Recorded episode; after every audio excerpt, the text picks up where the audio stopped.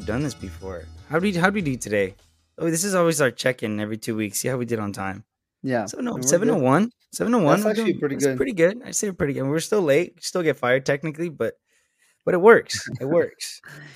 If you're not five minutes early, you're late. yeah. All right. Let me see. All right. It works. Oh, what am I doing? Oh, it's Bro, this is the first time. hold on, hold on, hold on. This is hold on, because I have it on the. Uh, on the oh, you too. yeah, yeah, yeah, yeah. Okay. All right. What is up, guys? Thank you for tuning into the Modern Macho. This is your host Juan Carlos, and I'm here with my boy Santi. What's up, everyone? We are two gentlemen documenting our journey. We're embracing the dudes that we are in order to become better men for ourselves and our village. We're tired of the dick measuring contest. We're tired of fitting the mold, and we're tired of pretending to be somebody that we're not.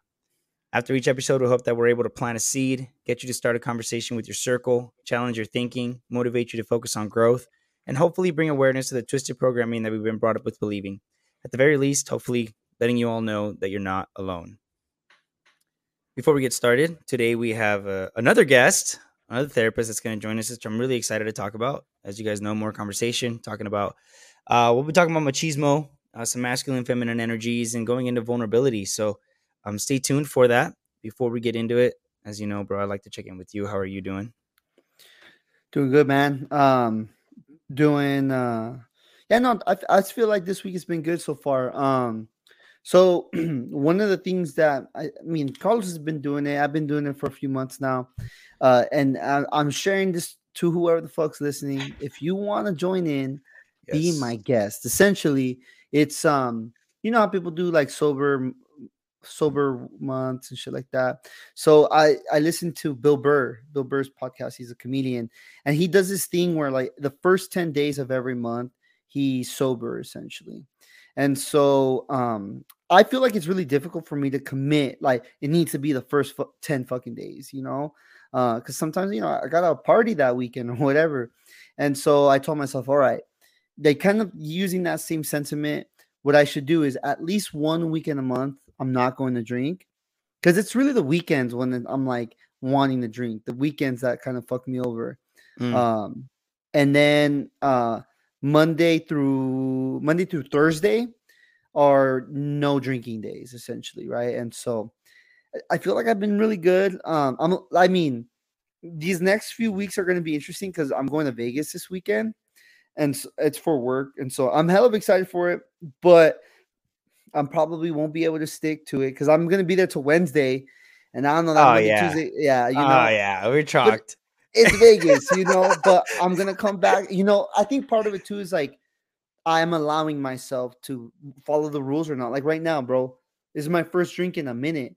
Sure, and sure. and it's like, fuck it, dude. Like, you know, it's Wednesday, but I have to allow myself, you know what I mean? I think that's part of making sure that I'm free, that I also make wise choices for myself, you know. So right. there's right, right. that and then uh, i actually had a, a job interview today um, so we'll see how that goes you know it- it's uh, a, s- a step up type of job so the interview i'm glad i was at least able to roll with the punches and feel like i was effective to some degree Yeah. um like I, I was able to hang you know so i think all in all man i, I feel like i'm i'm feeling uh, i'm feeling victorious Mm, about love that. yourself man I'm good, bro. I'm good. Um, it was a hell of a week. Last week was a hell of a week, man. It was. Uh, I think I mentioned a little bit of a career shift, uh, potentially leaving where I was at, and just a lot of stress, man. I, I I will say I'm very proud of myself. I'm proud of myself for the way that I handled it. Um, that I didn't make any like impulse decisions, um, and that I also took the time to to look at all the information that was in front of me, to do my research, to make a conscious decision with what I was gonna, gonna do, and also I think through that process, um, really talking myself through it. I think that was something that I noticed this time around that was very different, dude. Where I, I I've been so out of tune with myself, which sounds so so weird, right? Because I've been I feel like I've just been so used to just like fuck it, bro, make shit happen, let's do it, let's go, whatever, right? And so um, it's been really weird these last couple weeks to actually sit down and be like, okay, my guy, what's going on, right? Or like start feeling anxiety, and it's like, okay, what are we telling ourselves? Your body's freaking the fuck out. Why is it freaking? Oh, it's freaking out because we're scared of this, and like, it's been very different for me to do that. But I feel like I've really been embracing that. Um, and so I feel like even though last week was tough, it it was um, like intentional, right? Like when go, like going to the gym where it's like you can have things that are tough because you got hurt, right? And you got injured. And then there's this hurt of like, I fucking did some reps today and I'm hurt, but like I'm sore because I was Right. practicing it. And so I feel like it was a hell of a week, but it's it's it's I'm just sore. I'm mentally Mm. sore from the workouts that I did last week. Um and and it's paid off, man. Like I said, I'm glad that I took my time with it. Um things worked out. I ended up not leaving. I ended up not leaving, but I I know that I did a lot of uncomfortable things that I wouldn't normally before. I stood up for myself, um, for what I feel like I'm worth, and I was able to present that and speak up and big big things for me. And so um yeah, other than that, just adjusting to the apartment, you know, getting it back into this groove to the content, to uh, sharing more information with our audience, to coming up with more topics.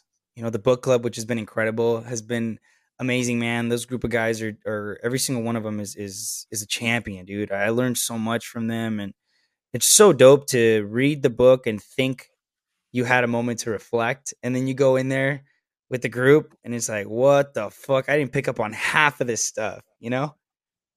Yeah, no, the book club has has been dope. Um, I'm I'm sad I wasn't able to be there the other day, but yeah, every time I go, I feel like it's it's enlightening. And even when there's disagreements, you know, it's Yeah, I feel like it's been really cool that we've been able to navigate that like big boys, you know what I mean? And it it's not like it doesn't become a fucking pissing contest. You know, let's talk it out, you know. And so shout out to shout out to all the boys out there. I'm excited to get into the next book, uh Atomic Habits. Atomic Habits. Yeah, Funny enough, I've seen a video from this dude, uh, whatever the name of the author is. They sh- they, they showed yeah something like that. They showed a video of like this essentially him breaking down like the the book, summarized it like in like a ten minute video. okay It was pretty dope. It was, it was pretty dope. Um, one of my coworkers, she was like, "Of course you're reading it. It's such a bro book." I'm like, I, oh, I don't even know. Like, come at me. But yeah. I'm excited. I mean, it's gonna be it's gonna be fun. Any gentleman that is listening that wants to join us, uh, reach out, reach out, send us a DM. We'll send you the links. You can sign up. And uh, this upcoming Monday, it'll be what April. What is it? It'll be three, four, Uh, the seventeenth, April seventeenth. Uh, we'll get started. So if you listen to this on the podcast, we had just started the Monday before this. If you listen to us live, it'll be this upcoming Monday. Um, but yeah, join us, join the conversation. It'll be every Monday night at 7 p.m. Pacific time. We usually go on for about an hour, hour and a half, um, and just do a little recap. So this week we're just going to kind of go over the book, uh, what we're going to be expecting, um, kind of what we're looking forward to with it, and then we'll get into the reading. So you guys can join us there and on the Discord. We'll have all the information up for you guys. Um, but anyway, enough of that. Let's get into the juice today. Um, today we have a very special guest. Her name is Cynthia Flores. Um, she is a licensed marriage family therapist uh, from the San Francisco Bay Area, and she's an empowerment coach and a speaker.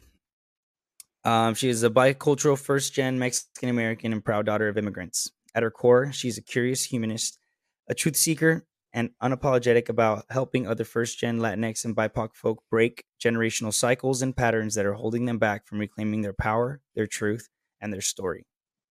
She loves guiding others to embark in their healing journey and manifest their wildest dreams. Uh, when we asked her about her philosophy, she said, My philosophy as a therapist is that I am human first and a therapist second. I believe in the healing power of the therapeutic relationship and in mirroring back to clients what is really within them. Therapy is one form of healing out of many others, yet therapy is supportive of people ready to embark in their healing journey, which is lifelong. My approach is in holistic and integrative. Is it eclectic? Eclectic? I don't know, bro. I'm gonna I'm gonna go with eclectic, and then she she's she's behind she's behind the scenes right now. She'll correct me. And, and and spiritual. My therapy philosophy includes supporting folks in developing self awareness, self compassion, radical self love, and taking radical action that aligns with folks' highest selves and their purpose. And before I bring her, one thing that I want to actually point out: all these biographies that I've been reading, I do not write this. Sant doesn't write this. They write this about themselves, which to me, I have so much love for because I find it uncomfortable sometimes and weird to give myself flowers and what it is that the things that I do. And so when I see um, individuals that are that are like embracing their gifts and talking about them, I have so much love and respect for that.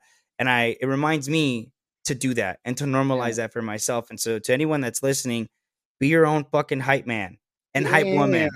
I haven't even thought of that. That's deep. I love it. Without further ado, Cynthia Flores, welcome. Thank you. I love that intro. Thank you. Of course, and of course, I wrote it, but, but it's true. I never it, even thought about that. You didn't have to do that, right? You could have just said, "I'm just, I'm just me, and I do therapy. I'm a therapist." Exactly, and you know what? It's also something that, as as I also go through my own healing journey, and I tap into these different intersectional identities, I'm I'm learning how to introduce myself and how to yeah, be my own hype woman, like empower myself, right? Because I didn't come this far to to to to not hype myself up pretty much, right? Mm. In, in life, in my career, in the in in my purpose, because ultimately I do gen I do see this work as my purpose, like really supporting and guiding others in their journey and love themselves unapologetically and like show up authentically like that's like my my my why right? Why i i chose this. And yeah it, it's it's definitely something interesting to hear from from others but also knowing that i wrote it. Right right. Uh, but i i'm embracing it anyways i'm embracing it so thanks for naming that, that. I love that. I love that. Well, and I, and, and I appreciate you sharing that because you're right. I mean, I I didn't even think about the fact that it's not easy for us to do, right? Like, as far as I know, you've been doing that from day, since day one, right? And so I'm glad that that was able to make you feel seen. Um, so diving right into the conversation, um, you know, we, we've we've talked a little bit about machismo, mm-hmm. and I think machismo has a tendency of having a direct connection with just Mexican culture, right? Mm-hmm. Where machismo really, I mean, it's it's it's a hyper. It, hyper masculine pride, right? It's this this mm-hmm. strong and aggressive masculine pride is, is what it would be defined as if you look look it up, which really has nothing to do directly with being Mexican or anything like that. It's just masculine pride. Um, so I wanted to first start off by asking you what has been your experience with machismo. Um, I mean, I think that in, in my own personal experience, um, I'm Mexican American, so I know that, and I've seen it throughout my family system and even generationally, like how it has impacted my life personally, but also the life of my loved ones, not only men, but machismo also impacts women. And I think, and children and everyone in the family system, not only in the family system, but even culturally in our society. And of course, we see it in our Latinx culture or Latinx culture, and it's very common. But I think it's it, it's everywhere, right? It's yeah. everywhere. And as you mentioned, um, for me, how it has impacted me. I mean, I see. First of all, I want it for myself. I want to really define what machismo is. Um, yeah. I do believe that it's a it's a it's a trauma response in a way to this over exaggerated um, like gender norms of how you know this programmed and conditioned of how uh, men should be how women should be how children should be in this in this hierarchy in the family system and oftentimes it shows up in in many ways in family dynamics i know me also having experience doing family therapy um, and even working with individual adults, uh, the way that I've seen it show up in many ways, it has been um, like power dynamics, right? Where mm-hmm. there's usually um, people like really showing up a lot of the sense of entitlement or privileges uh, or the sense of superiority over, you know, and I, I'll I'll talk about men and women because that's like usually the the binary, but I'm sure it shows up in many other different ways. Sure. Um, it, you know, this sense of control, right? The sense of um, control and sexism, right? Uh, and the impacts of sexism that, that has created over, you know, this a sense of inequality, either in in the workforce, but even in the family system.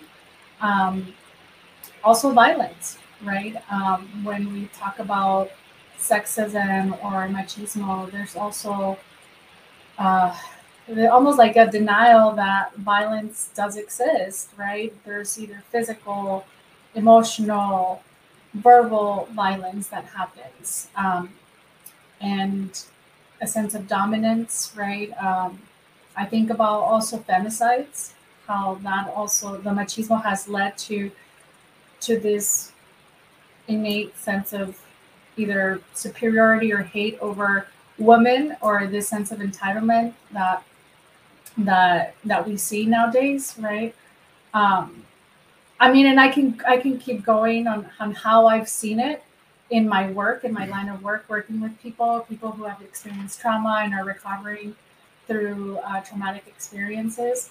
Um, but i've also seen it more around um, the emotional repression that happens. And mm. I, I, see it a lot for instance with men right? Um, how uh, oftentimes men repress their emotions repress their reality and they have this sense of disconnection with themselves. And that is in itself a trauma response. Um, right? So this is how i've seen um, machismo sort of show up. And also i wanted to name that for instance for women, I think that in our culture, we also women reinforce machismo in so many ways. How? Mm-hmm. By following these like very strict and gender strict gender norms and these um, uh, belief systems, right? Because they're not only showing up externally, but it also show up in our thoughts, in our beliefs, right? Uh, in the way that we behave, the way that we think, that we need to show up um, either in our family or and just like in general uh, i think about a lot of comments around like um, you know like women need to be doing certain things and men to be need to be followed these other strict gender norms uh, you know i don't know like women oftentimes reinforce this sense of you know you can't be doing certain things because you know this is not conducive it's not going to help you and your family and it's mm-hmm. going to be seen as you know negative right so these are some of the things that have come up in in my line of work i would say and that what i see in general in the society in, in culture and social media even so yeah, that's how I would describe machismo and how I've seen it kind of show up in, in many different. This is very layered, I would say. Yeah, yeah. your thoughts are. Um, no, yeah, I, I think um, the, that point at the end too, how like even women can reinforce these things because I think sometimes guys will hear masculinity, sexism, whatever, and it, they even the patriarchy, right? Or what, like I think it's all synonymous to a certain degree. And I think people get very defensive, like, oh, not me, not me, no, no way, you know. And it's like, well, even if it's in subtle ways, right? Because I think sometimes, like, you know, some of the like femicide, that's an extreme, you know. Mm-hmm. I, I would, you know, I think most people would put themselves in like, well, I, I don't subscribe to femicide. Mm-hmm. However, I will subscribe to talking shit on uh, you know, women who work like let's say like uh only girls who are on OnlyFans and then talk shit on them, just call them bitches, hoes, sluts, whatever, right? And totally just put this like uh, like dehumanize them essentially, yeah. and then be the ones yeah. to be on there like you know doing what they do, right? And so there is a lot of that like very give and take, a lot of that dissonance within folks mm-hmm. that I think mm-hmm. can be really difficult to name out um, in in certain settings and just how how that and even women how they reinforce that. One of my coworkers the other day, I was talking speaking with her, and uh, you know she was telling me about like this little romance she was having, and she's like, Santiago, let me tell you something. I know this is wrong for me to say, but what I look for in a man is I want them to fill those gender roles. Like I want to feel protected. I want to feel X, Y, and Z. And you know, those things by themselves are not bad. But when you're putting mm-hmm. these expectations, like, yo, you got to be that tough guy. You got to be that guy who's going to use aggression in order to ensure whatever, right? And I think that piece right there it, it, it's it's a recipe for for I think self destruction for for a lot of folks. It's like men particularly, and then the uh, the collateral damage that that kind of creates for folks, right? So, yeah, there's definitely a, a lot there, and it's just very Yeah. in our everyday language and how we go about things. You're right. And uh, when it comes to these things are are very pervasive and subtle and almost like unconscious. It's like Yeah. the unconscious Yeah, programming. They're so programmed in our psyche, in our culture, in our society, in social media that people don't sit down and like stop and question. Like, why am I making derogatory comments about women? Why, like, even if I'm attracted to this, right, and her even like sexualizing uh, women, why am I still in like ha- talking negatively about women? Like, Right. calling them sluts, bitches, whatever, you know, while like and there's as you mentioned a lot of incongruence with that and oftentimes that comes with not having a sense of self-awareness right not having a sense of uh, you know th- in this ingrained and programmed belief systems about how women should be how men should be and you know this ingrained machismo and that's also this this ingrained machismo that is so subconscious and oftentimes there's no awareness around how it plays off in how people think. Right. Right, right. Two two things two things came up for me. So Cynthia, yesterday, um, first time, never done it. Thirty years old. It's the first time that I ever cooked rice like on a pan for myself, Okay. right? And so, but what, what what was crazy about that is is I reflected and was thinking about just how interesting to your point that just five years ago, you know, six years ago, that was at like the forefront of what I was looking for in a partner right? Mhm. Like, man, if she can't cook, like, what? I, I gotta have a woman that can cook, right? And now, and Santi brings up a good point, which is, I'm not saying I won't appreciate someone that's good in the kitchen, right? Just like Mhm. I'm trying to learn, but it's, I feel like it's different because there's like parts of me that, you know, as a provider, of course I want to work hard. I want to be able to know that if things are falling apart, that I can handle it for my family. yeah. However, it's not an expectation anymore. You know, Mhm. um, they like it, it's something that because I, I also think like that's part of my identity, and I think that was my issue too. Is like it was conflicting because I'm like I want to fight these stigmas, I want to break these cycles. Well, how do you do it? Well, get rid of everything that you've known growing up, and it's like fuck, that's so challenging, right? Like to just Yeah. get rid of my identity as a whole, and so I think really polishing it up instead to where I could say, Mhm. hey, no, I can appreciate those things. However, I'm not looking for a partner that is that just knows how to cook, right? And and Mhm. even even to validate real quick too, the other thing that popped up was they're talking about all these dudes, you know, bitches and hoes and all that towards women that are doing the OnlyFans stuff, and and and I wanna I want to validate the the feelings of that, and Mhm. because I think that what I've been learning, and I and I maybe this will shed some light to other men is, you know, I've been brought up and I've been told that in order for me to be loved, I need to make money. I need to be Mhm. successful. I need to have a Mhm. career, right? Mhm. And then women essentially have figured out a way to become successful out of our creepiness is what has happened. And now we're upset about it. And I really and I won't say we, I'll say I. I was upset Mhm. about it because I've been told. I should do something.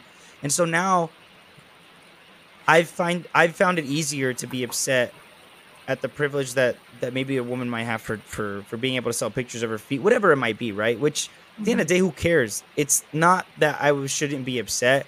What I was really upset about was at the fact that I've been told to do this and I was lied to, right? Mhm. And so, in a way, not validating Yeah. that it's okay to be disrespectful like that, that it's okay to be degrading to women. However, just redirecting that, right? Where Yeah. now I know, like, nah, man, I need to talk to my brothers. I need to talk to the gentleman and be like, yo, guys, like, if we weren't buying these things, if we weren't feeding into this, it wouldn't be a successful market. And I also want to be clear about something else too. I'm not saying that I don't want women to be successful, or I'm saying Mhm. no, y'all shouldn't. We want we need to boycott this so they don't make money. No, it's Yeah. it's but it's redirecting it. But to your point, when it's all that we know, we kind of just go with it, right? And Yeah. and again, the rice thing yesterday was an eye opener because I'm like, here I am, just making rice, cooking, which is just just what I need to survive as a human being. However, Um, and it kind of ties into what you mentioned with the women too, because my grandma and my mom, um, and this is what I wanted to ask you. Uh, they, they like they spoiled me. They would do it all for me. And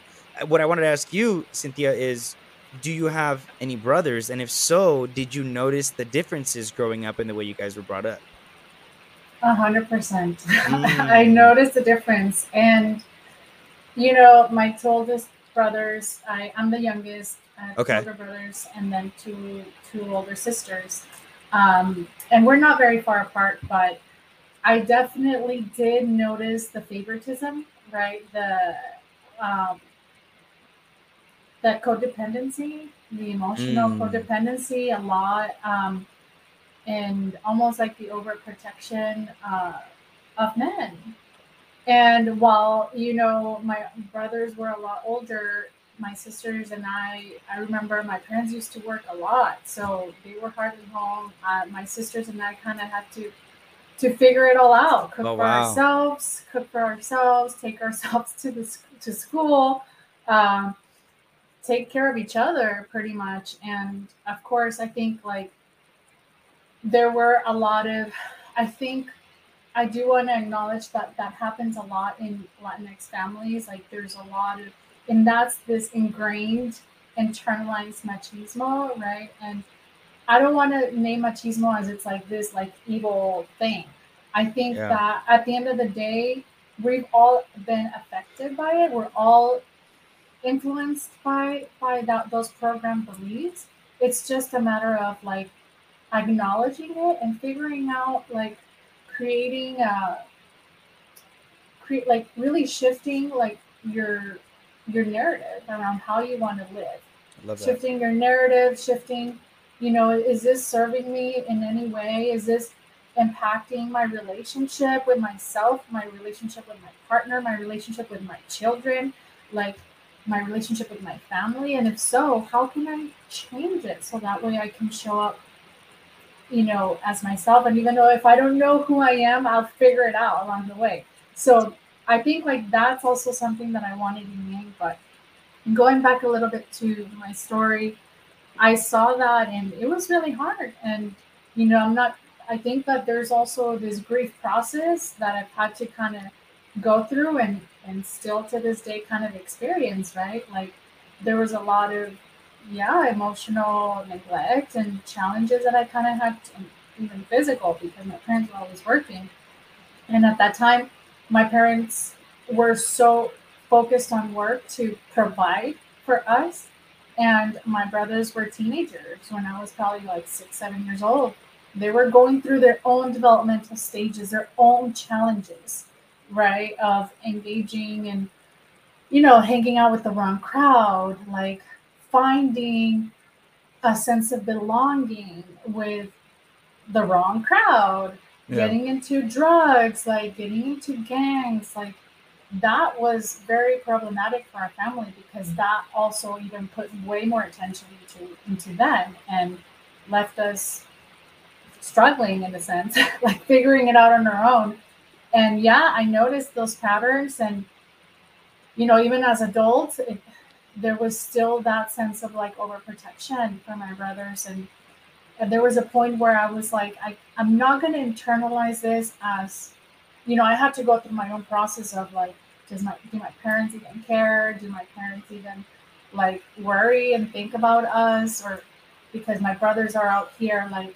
protected still as adults. And there's a lot of codependency i think a lot especially with with mothers and sons. I don't know. I don't know what it is about that dynamic but uh it, it, it i saw that a lot and it was quite challenging navigating it personally but i've been able to heal a lot through that um, Mm. dynamic. And i've seen this these dynamics over and over and over repeat themselves with my clients. Um, yeah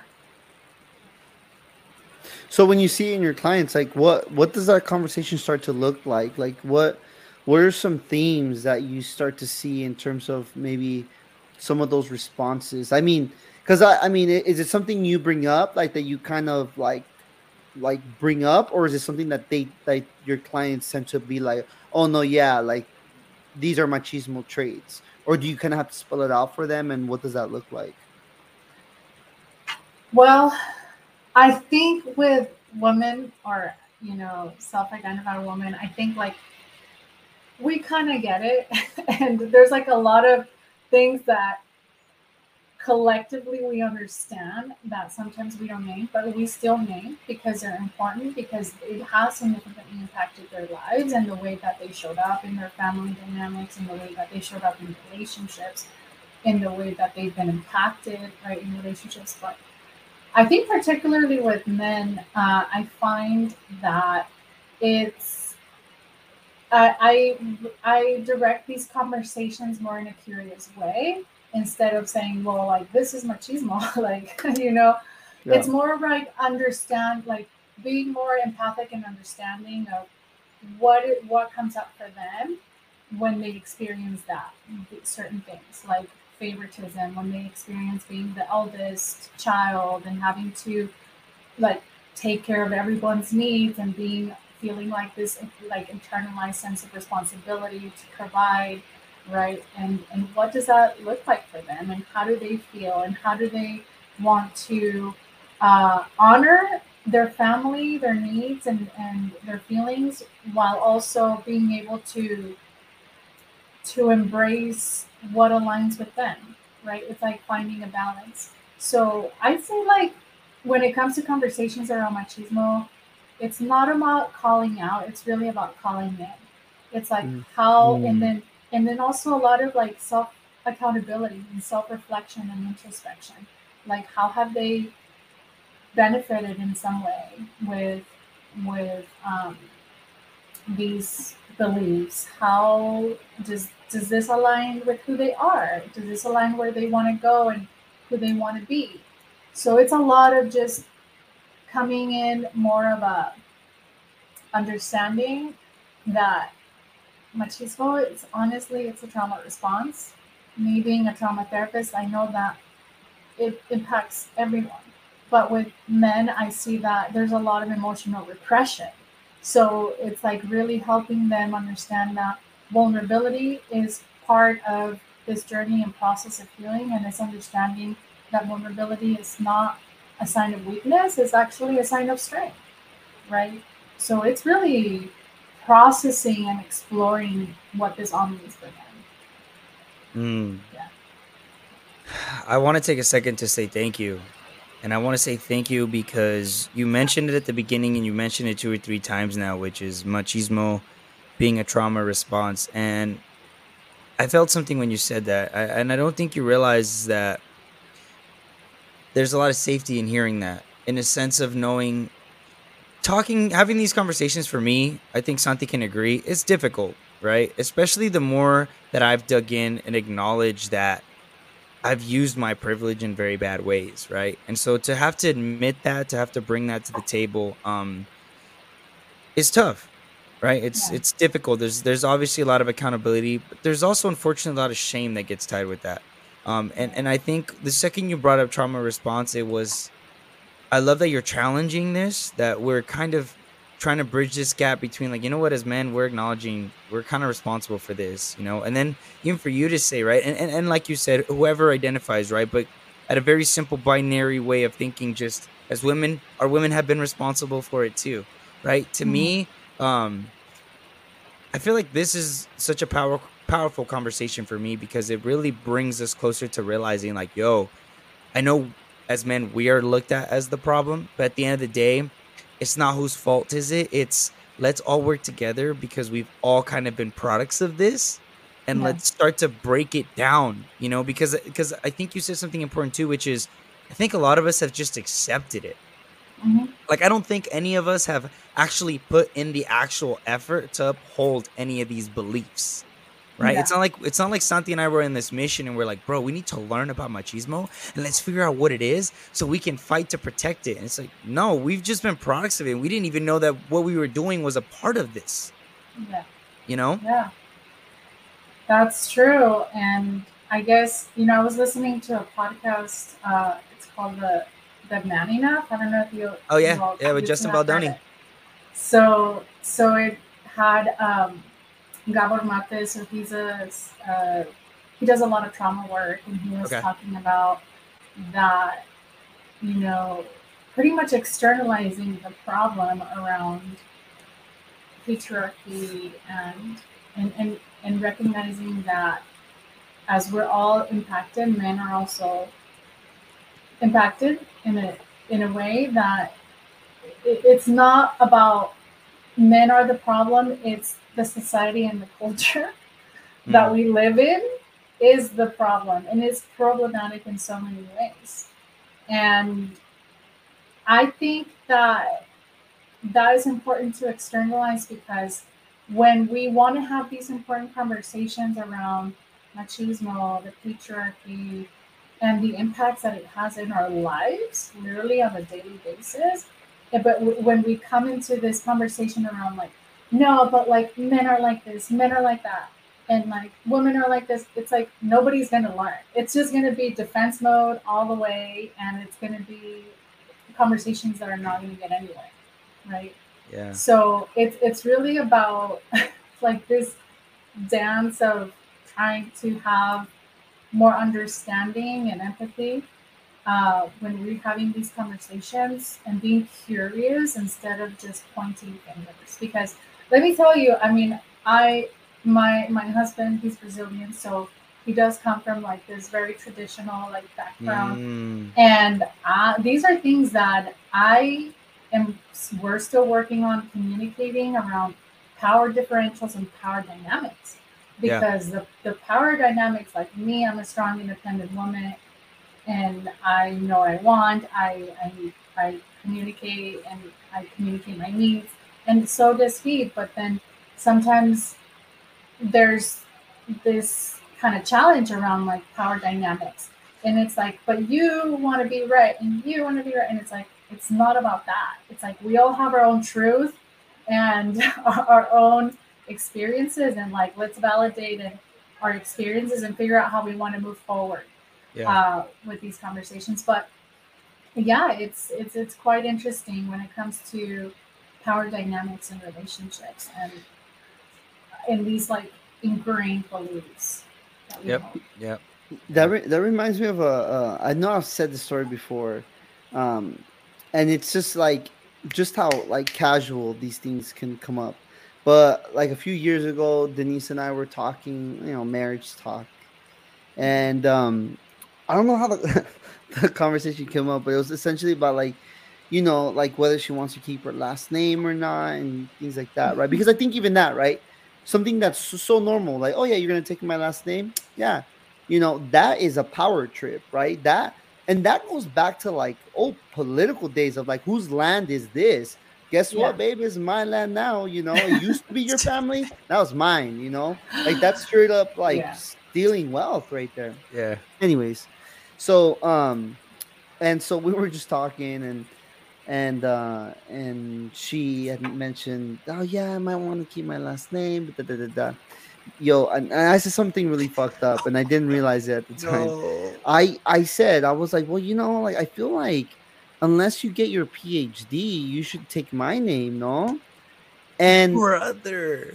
and dude, she was like, excuse like, excuse me, like, I do not need to get my PhD to want to keep my last name. Like, this is not about how, how, um, like, I'm, like the PhD does not give my last name more worth than it already has, essentially, right? And I didn't get it. Like, I, in my mind, it's like, but no, you should take my fucking last name, like, you know Mhm. and and i think it's that simple right where that mis uh, misunderstanding is, is just so casual right Mm, it's yeah. just so normal like not that it's normalized that i should you know like um devalue her last name right but more so just that conversation of like when people get married that's the norm right No, but I I appreciate that you share that, dude, Yeah. because like you said, we don't talk about that. Mhm. We don't talk about how it's normal to talk. I mean, we could we could take this conversation and we won't, but we could take this a whole nother way with like homophobia. Mhm. and be like, "Oh, dude, if you wear a pink shirt, you're gay."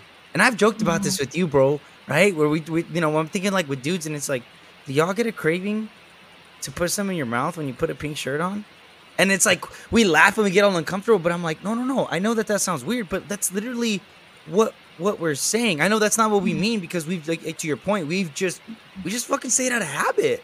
Mhm. But Yeah. at the same time, like you're saying, it's like it's silly because oh, it's so silly. But at the same time, it's so serious. that It's so powerful and so Mhm. dangerous and harmful at the same time. You know what I mean? Yeah, Um, yeah. yeah, And I dude, think that's it, wild. it comes back to also these uh, beliefs around like masculinity, right? And what what is it that what is masculinity and how how can also men be embrace vulnerability without uh, feeling like they're weak, without thinking or believing, I would say that they're weak or that or believing that that is just complete yeah like just having all these different narratives around being vulnerable is not good it's not healthy it's just gonna make people something that i've heard is like if i show my vulnerability women are going to not respect me right Mm. and and it's a big one that i see and i hear a lot and i and that's something that's a conversation that i've had with my husband and i'm like uh, okay well how do I support? How do I become curious without not trying to be his therapist, but like, what does it mean for him to be Sure. vulnerable? What does it mean for for him to like lose respect, right? And um and I think it starts. The conversations should also start with understanding what is vulnerability, right? Mm. Vulnerability is not com- it's not like whining complaining about how you feel all the time and it's like you know it, all of these things it, it's not about um like oversharing and, and like being sad or depressed or you know it's not about connecting in that way is vulnerability allows us to connect and i would i would talk about men because it's in the work that i've done with men is I've really supported them in understanding that vulnerability is more around trying to connect with who they are, right? It's the emotional intelligence that allows them to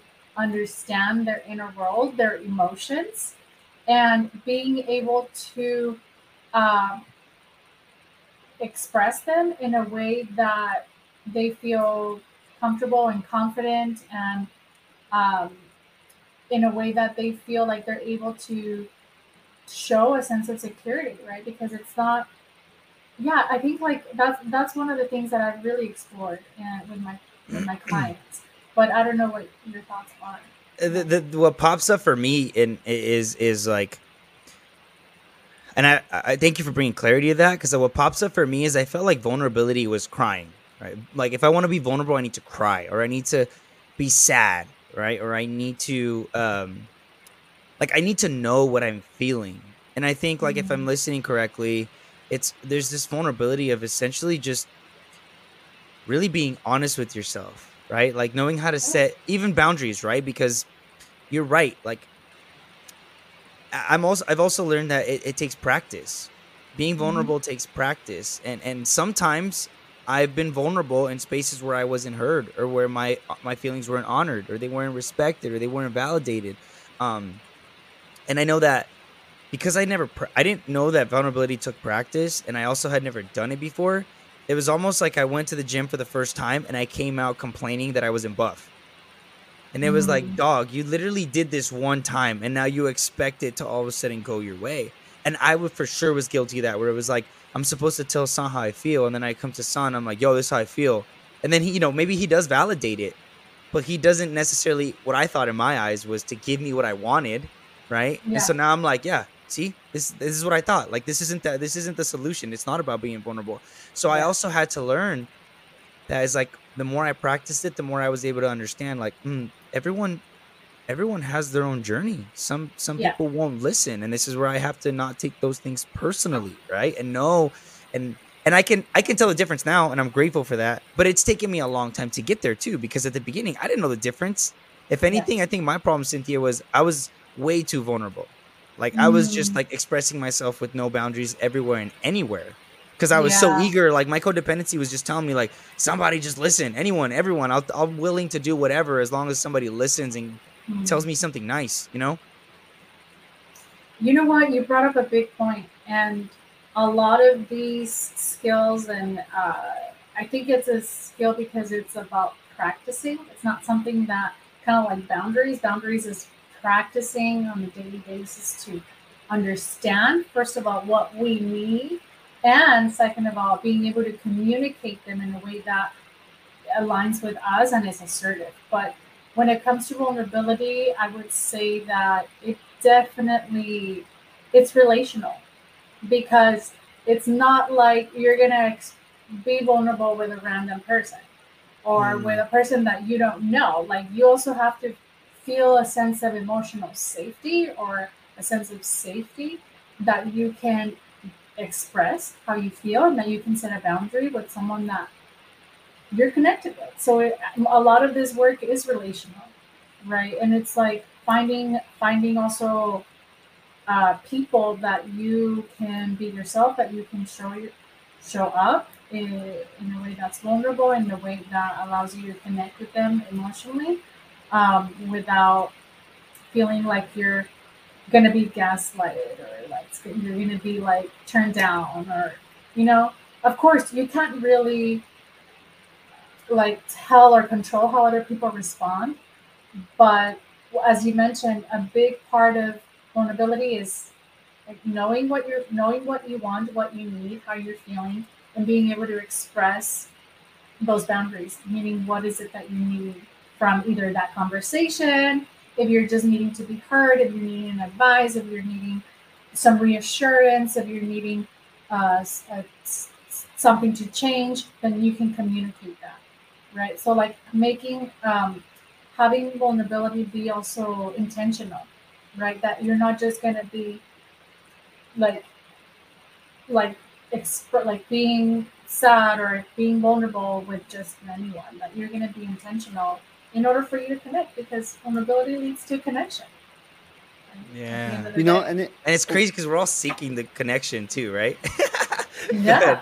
e- even ahead, men Simon. who are who are having like those issues because i was about to say like i feel like all of those things are so true right there's not that like immediate satisfaction so what's easier than all that fucking just go to the bar have a few fucking drinks And then Mm. a few drinks in what are you what are most fucking people doing?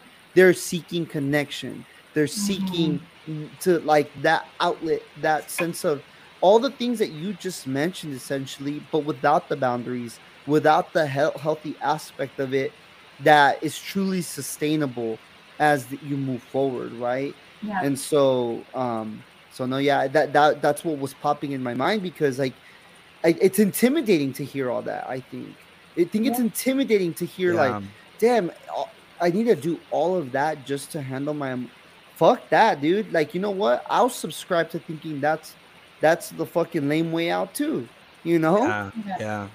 Yeah. And and Well- you know, go ahead, go ahead. And you know, the vulnerability is something that ultimately leads to connection.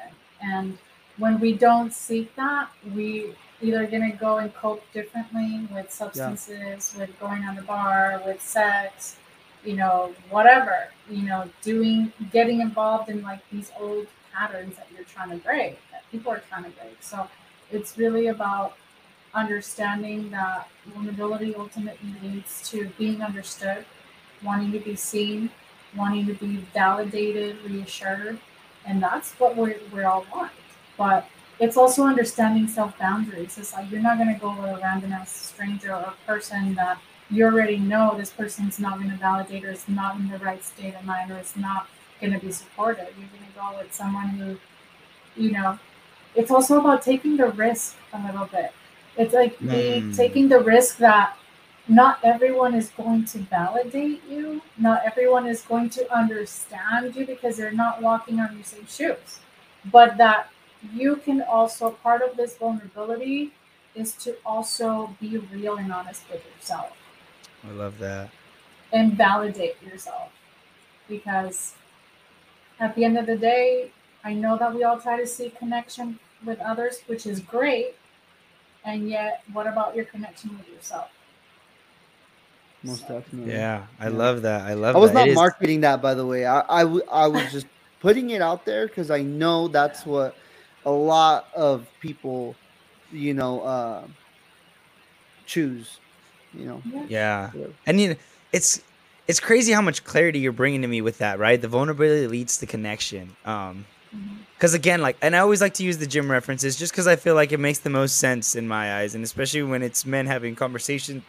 I think it's like what we were exposed to, whether we're whether we're actively at the gym or not. But it's like this is the kind of stuff that we're always exposed to, and like, I guess I think of it in this way of, of we're all trying to figure out how to get strong, how to get muscle, you know, and and and and we have all this information that's that's always pointing towards vulnerability, right? And it's like, dude, we've told you where the gym's at. We've told you the, the the working hours. We've sent you workouts. We've sent you everything. It's like that it's there, right? And and the, the way you put that perfectly, vulnerability leads to connection. It's like shit. I'm even thinking about the fact that I, I know I have moments where I miss that. I crave that connection. I think about my past partners, my past partner, and I'm like, fuck, man. And going through therapy, and it's like, well, of course you do. You miss connection. You miss what you had because you were able to be vulnerable and to be yourself, um, which is wild because I still struggle with making the connections between the two, realizing that it's going to take that risk in order to have that, um, especially when I don't think we've ever been taught how to do that. And it's kind of, the world hasn't told us that it's okay for us to do, you know? Um, and it's also very difficult when our experiences, um, my experience, I'll speak for myself, my experiences have, have told me otherwise. But I also Yeah. had to learn that it's not fair to me that based off of one, two, 10, 50, even 50 bad experiences that I could have had with partners, I owe it to myself Mm, yeah. you know to, to grow to be in a better place um, i wanted to share this just real quick um, talk about like having these conversations with people that it's like it becomes normal right? And it's all they know. And so saturday um, to go do our taxes. So my dad starts having a conversation with the the tax lady right? And so he's probably gonna hate me for this. So my dad somehow he's like joking around. He's making jokes having a conversation with her. I get i get the extrovertedness from my dad. And he says you know the thing about women is that you'll ask them where they want to eat and they never know right? And then you'll tell them here. And they're like oh whatever.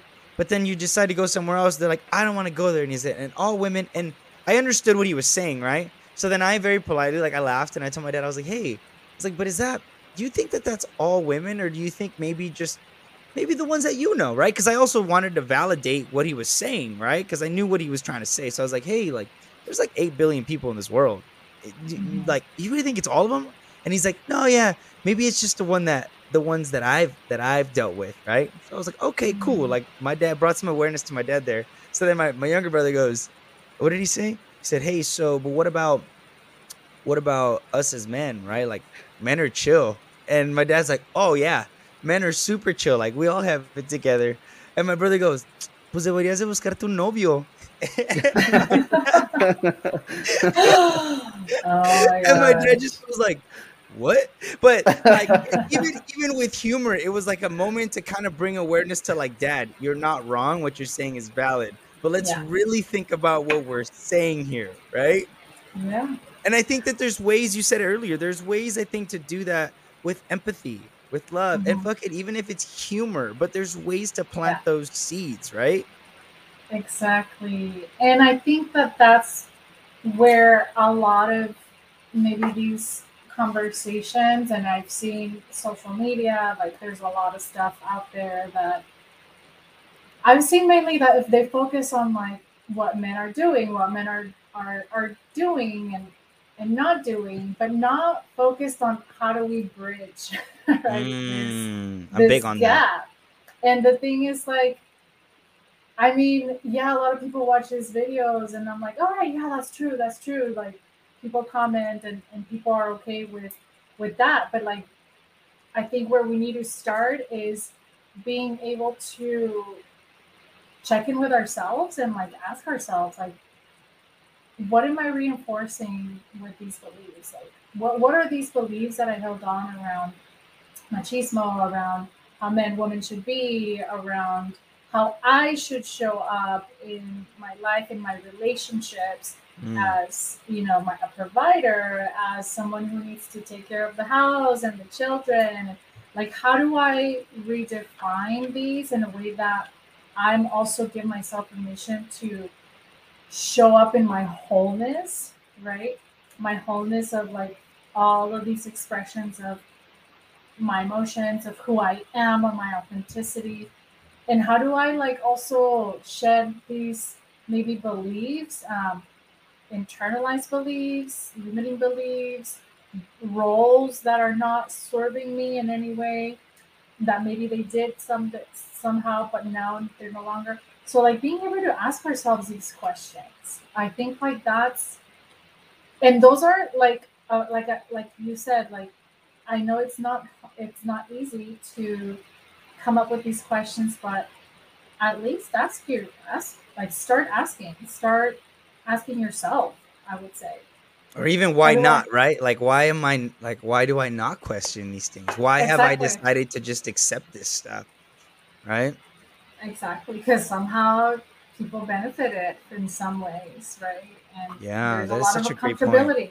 There's a lot of comfortability. There's a lot of complacency. There's a lot of staying in the status quo, following what's out there, because people are also afraid to not fit in, to not belong, to not, you know, and not oftentimes, you know, it's kind of a, um, you know, when you're embarking your healing journey, you're having to question yourself these things, and and it can be kind of like a solitary, like isolating experience. Mm. But at the end of the tunnel, there's always you find so many other people who are doing that inner work, you know, who are questioning, who are defying these standards, who are, you know, just like feeling more fulfilled and more like connected to themselves and even spiritually connected to a higher power that helps them, if that guides them, right? So I think like there is light at the end of the tunnel, but it's just a matter of like asking yourself, like, why am I what what is, what is all this? But why am I not questioning myself? Like, how can I be a better man, a better woman, a better human being um, for myself, for my family, for my children, right? For this society. yeah yeah So all of these questions, I would say, to start start there. I love that. I love that. And and even what comes up for me and I think of when I first started questioning these things is there is no right or wrong answer to it, you know? Cuz I think when I first started thinking about my feelings, it was like, okay, cool. I know I'm feeling this, but I'm not going to say it until I figure out how to solve it.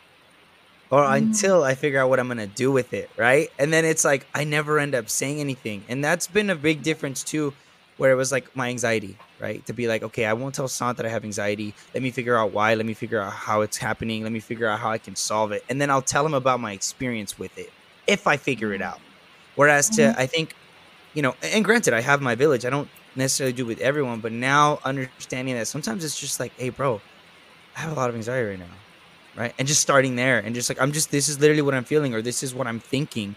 Um, and that's that. It doesn't have to be solved. It doesn't have to be, um, you know, processed necessarily to the point of, of, of having to have the answers to it just yet. You know? Exactly. Yeah, and you're right. We don't have to have the answers. We don't have to know it all. We don't have to um, know the process or the journey. It's just like being, as you mentioned, being present. And that's also vulnerability. That's also being present, being honest with yourself, being accountable with yourself. Because I think like part of this process of, as I mentioned, like redefining masculinity, redefining uh, vulnerability is being able to have self accountability. Right? That Mm. that regardless of whatever is happening, that you can hold yourself accountable, and part of that self accountability is is self honesty, like on like being honest with yourself in those moments. And I think- and I think like beyond the self honesty, I think we I think the hardest part with self accountability is like having that integrity. But I mean, you know, no one saw that, no one would with this or that, whatever. But I also think like there's that sense of buy-in, which I think is the mm-hmm. hardest part. Is like buying in to like the ideas that we're talking about like you know because i think to some like you know they're gonna listen to it like every everything that we just mentioned and they they might think bullshit right? Like Yeah. bullshit. And you know i strongly disagree. I would ask them to reconsider. I would ask them to you know what are you so afraid of? Like try it out you know?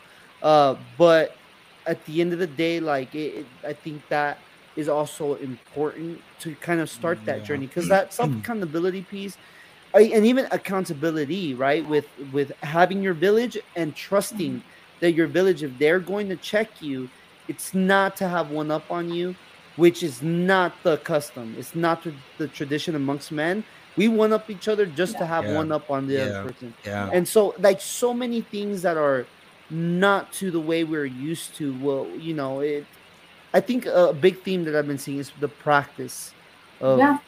uh, uh, Yeah. of all of They- these things right The integration, right? yeah the Mhm. integration yeah and that's a big part of it and that's something that i i also tell my clients like i see you on a weekly basis one time a week 50 minutes but like we're doing the work here but also it's how how badly do you want this how like how badly do you want to change if these patterns are not if what you're doing now is not helping you Yeah. then something's got to change. So that's the buy-in as well.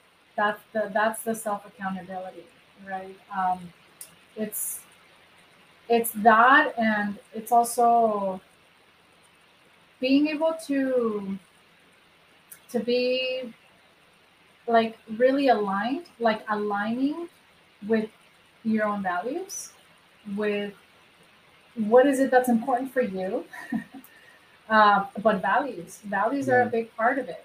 And those are always important to mention like is this something that is important for me?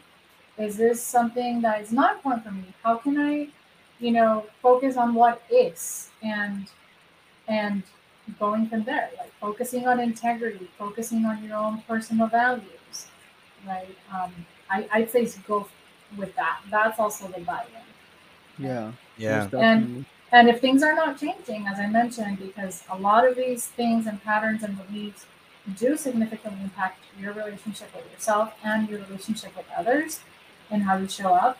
So it's going to come out somewhere, right? Yeah. Yeah. Yeah. Yeah. Yeah. So it's about how badly you want it. What are your values? Accountability is is this what you want to do? Is this if not?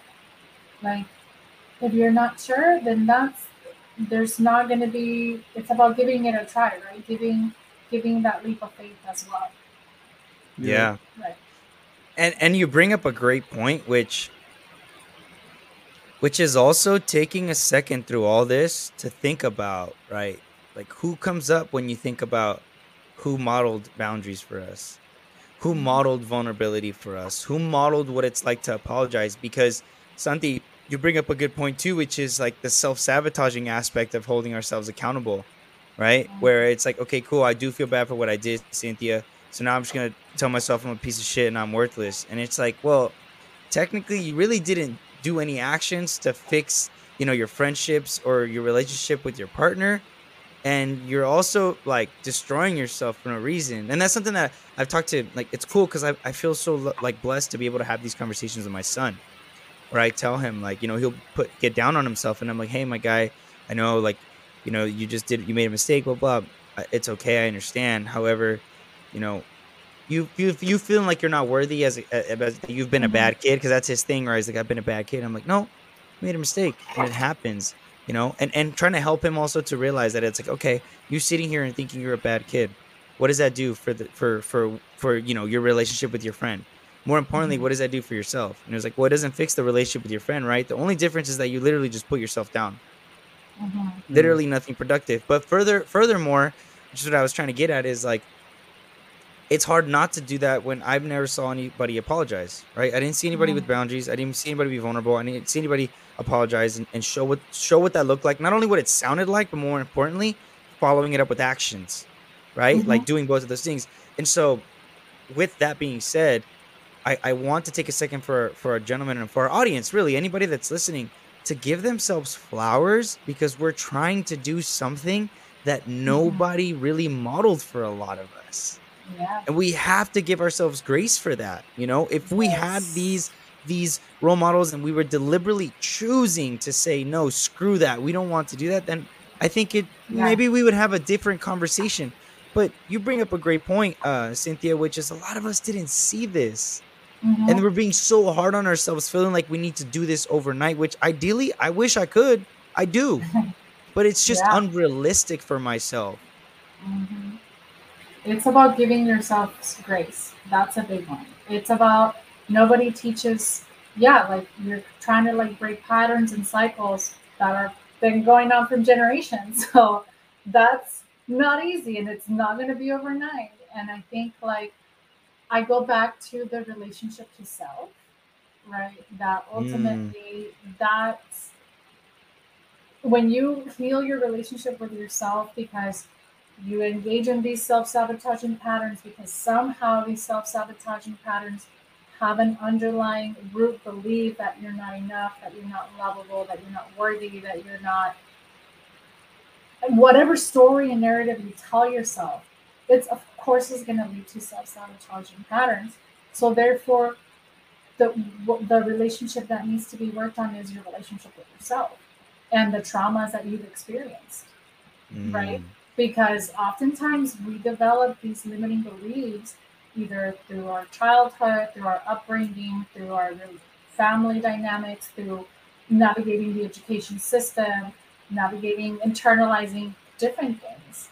And we have to heal that relationship with ourselves. And a lot of it is understanding what is self compassion, understanding how I give myself self compassion, how I reframe, how I feel and like work on my relationship with myself.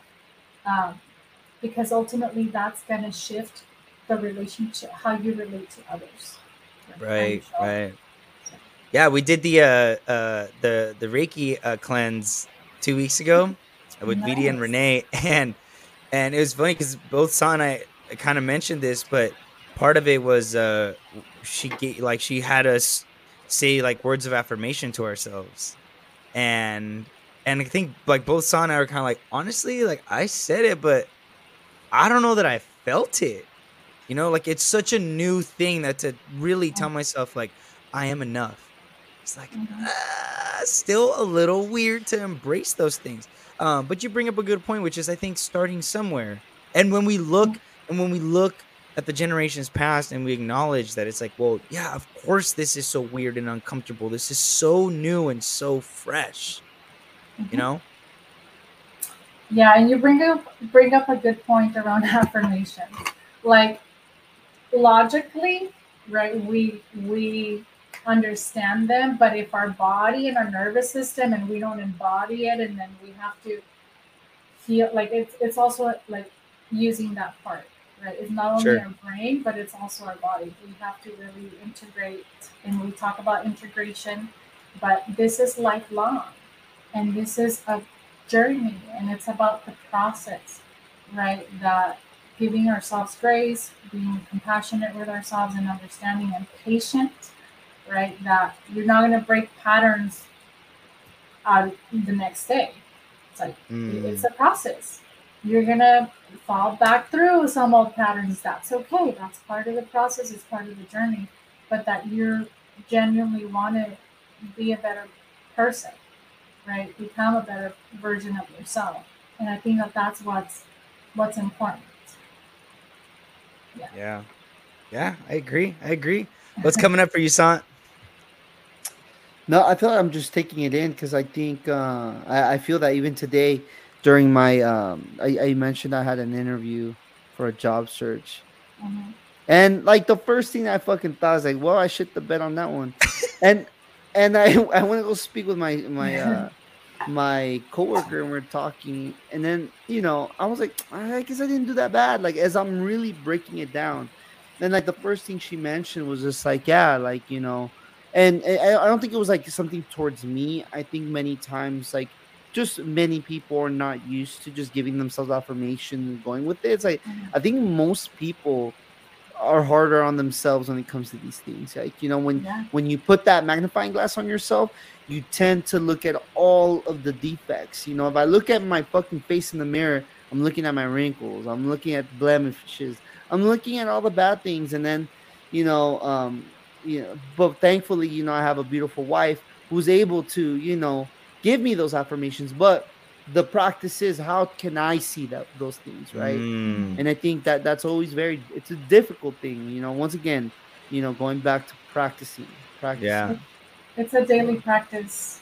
Mhm. It's a daily practice. And then I think there's that also that challenge that I've been guilty about, which is it's hard to continue to question it to where admitting that those parts of me are not the healthiest. You know, that I have to be nicer to myself. Um, and what I say by that is like protecting myself in a way that it's like, well, but I've been able to make it into these jobs because I'm hard on myself. I've been able to be Mm, yeah. successful because I'm hard, because I call myself out, because not I wouldn't say treat myself like shit, right? But because I say these negative things, because I because I critique myself so difficulty, so difficultly, like this is why I am where I'm at, right? And I even Mhm. think about that, and it's like, well, I mean, out of protection to myself, of course I'm going to say that instead of being honest, which took me a long time to have to do, Cynthia, to finally Mhm. realize, like, nah, bruh. Like the toll that it takes for you doing that is so much worse than you to look in the mirror and be like, Carlos, you fucking got this. You didn't land here just because it happened. You've made this work, dude. You could do this. You can totally make this mm-hmm. happen. And I find myself having moments like that. And sometimes I even laugh because I'm like, where does this where does this come from? And it feels so uncomfortable and weird. But I think Yeah. again, it's the practice. It's the practice and being what I loved about everything that you've been talking about, Cynthia, and I appreciate you so much for taking the time to talk to us and share all this information and wisdom with us, is that it really all comes down to self, Mhm. right? Because there's so many things that are out of our control, right? We don't know that being vulnerable, people are going to stay. We don't know that people are going to listen. We don't know that channeling our masculine energy and our feminine energy is going to make the people around us appreciate us and love us. We don't. However, it'll bring us closer to a healthier, much more loving version of ourselves. A hundred percent. Yeah, that's. I wouldn't have said it any better, but I think you're right on that. On that point, it comes back to our relationship with ourselves, um, because is isn't that where we're all here on this journey to figure Yeah. it all out, right? Um, Yeah, for sure. Sure. I'm just taking it all in here for a second. I think. I really appreciate you coming on. Yeah, really, really Of course. sharing all this with us. Like I said, sharing a little bit of, of, of your story, you being vulnerable with us. Um, I mean, making me feel safe enough to feel like I could be vulnerable with you and talking about these things. Um, because I, I don't feel like I get to have those conversations often enough about bridging the gap. Right? Mhm. I, I I think uh, it, it always kind of not that it goes south or anything, but it just seems like more times than not, even as we are trying to break cycles, we kind of tend to stay in our corners definitely. as we're doing it, you know. And so really to come to the table and to be like, hey. This is no attack to you, and I don't feel attacked at all. And however, we're everyone's just being honest with each other, where we all stand on machismo, where we all stand on on gender roles, and Mhm. how we can help each other out, right? Which I think is the focal point is how we can help each other out um, Mhm. to support one another and to find healthier ways of, of living our lives and, and showing up for our villages. Of So that's- course. It's dope. Really, really appreciate you taking the time to join us. To the people that were in the chat, to Sant, Thank you. as always, dude, for being here. Thank you. Thank you. I appreciate you too having me here. Uh, I I really um, admire you two and all the men right uh, in in your village and and all the men in general that are really doing this work, right? Uh, this inner work and embarking in their own journey and understanding themselves and healing and shifting narratives and and and uh, wanting to be better human beings. I, I, I do admire people doing this work and providing these spaces for for for men to to embark in their own journey, however that looks like. So uh, I appreciate you, you too, and, and thank you so much for having me here. Do, do you have any uh socials like where Yes. people can follow you? Thank you for the flowers, by the way. Yeah, yeah, of course. So uh, you can follow me on Instagram at Cynthia Flores LMFT. And I do have a website. It's cynthiagflores.com. And yeah, if you ever want to reach out, um, any referrals or therapy, um, I also do provide coaching and I do provide other services as well. Nice. Um, so yeah, check that out. Oh yeah, awesome. Love that. Love that. Thank you again. Uh, reach out. Reach out if you guys need anything to our gentlemen that are out there. We have the book club. We're there. We're hanging out. We're trying to make things happen. So take care of yourselves. Keep doing the work. Keep doing your best um, as I continue to do mine. And I'm very grateful for the boys in the book club, for all the people that reach out in the DMs, um, everyone that shows love, that shows support, um, encourages me to keep keep doing what I do for myself. Um, and I know that there are more of us out there in the shadows that that are also doing the work. And so I want to give them all flowers. Um, unless you guys have anything else, I'm I'm good. I'm good as well. And stay on Cynthia so we could chat Okay. after. Awesome. Well, you guys take care. Everyone have a good week, and uh, we will talk to you guys soon.